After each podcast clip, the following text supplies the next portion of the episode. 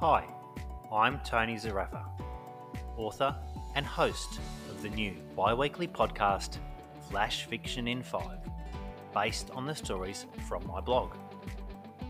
I do hope you enjoy these stories as much as I have enjoyed writing them.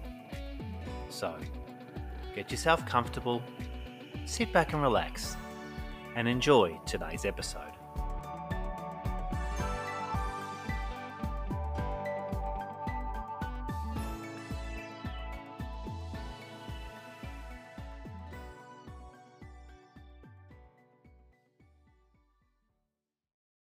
The kettle spits and sputters as the water rapidly boils. The kitchenette in the motel room was lit by a lonely fluorescent tube. It buzzed loudly as it flickered to life, protesting at being turned on. Ed sat nervously at the table, his legs twitching and tapping on the worn, low-pile carpet. The decor in the room was of the mid-eighties vintage. Shades of peach were splashed liberally on the walls. The patterned drapes with ruffled pelmets did a good job at keeping the light out and collecting dust. A brushed, brass-framed mirror adorned the wall. It saw everything, but said nothing. "How do you like your coffee? Don't hold me responsible for the taste." He seemed distracted and lost in his thoughts, his eyes drawn to the open file on the small table. He snapped to attention at the sound of my voice. "Black and none." No frills coffee, I thought, very much like Ed himself. "So, how did you find me? It's not as if many people have been willing to talk to me mu- about much. Seems like folks around here don't like saying much at all." It was a quintessential country town, a single high street with a range of shops either side. Many were vacant, but the Avenue of Honour and the Rotary Club shelter were well tended, with their rose bushes and small native hedges. While there were signs of life in the street, it was slowly losing its pulse. The motel was at the end of town, a solitary car in the car park. The accommodation certainly wasn't overwhelmed with guests. The sign at the front spruiked its many creature comforts. Other than the occasional music festival and rodeo, the rooms were rarely used. Ed sat nervously at the table. He sat there quietly, sipping slowly on his coffee. I'd figured if he'd found me, then he obviously had something to say. The bush telegraph seemed to have worked like a charm, drawing him to me like a moth to the flame. Like the characters in my book, I'm sure he had a story to tell. It's hard living in a small town, where gossip runs rife. It would have been easier for Ed to ignore them, put the town rumours to bed, and forget that anything had ever happened. But he felt compelled to find me, even though I was a stranger in town. Maybe that was it. The lack of familiarity made it easier for him to open up and reveal his family secrets. For an hour, we didn't speak. We just drank coffee and sat silently at the table.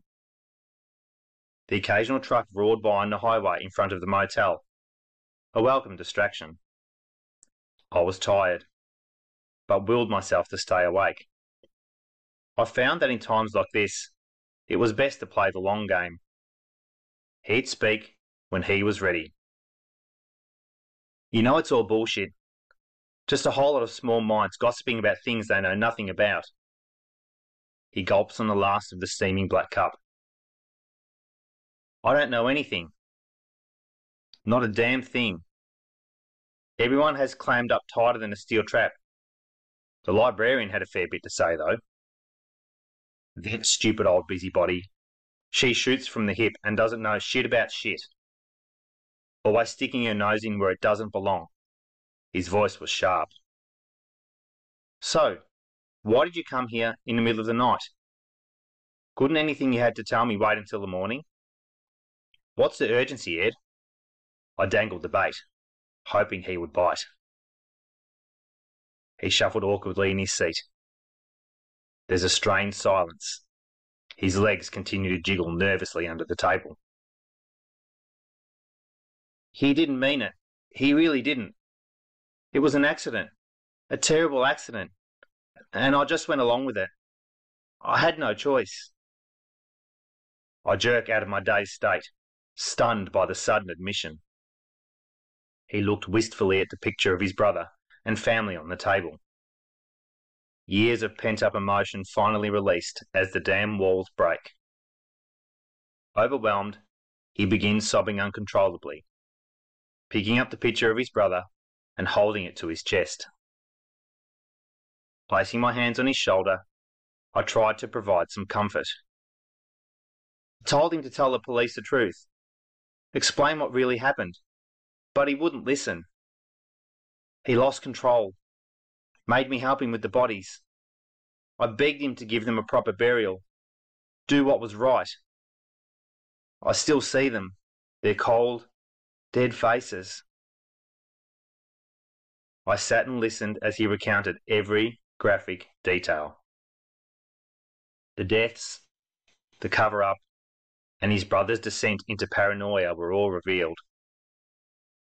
It wasn't the first time such heinous events had occurred at the home. I listened intently as its long and sordid history were revealed.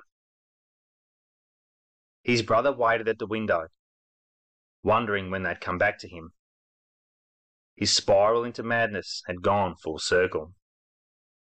This was Ed's catharsis, a release from the shackles that had bound him for so long.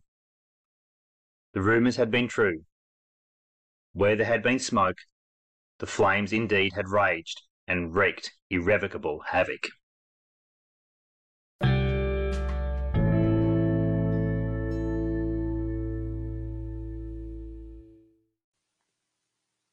Thank you so much for listening. If you haven't heard any of my other stories, have a listen to some of the other episodes here on the podcast. I'd love you to check out my blog, Roads Less Travelled.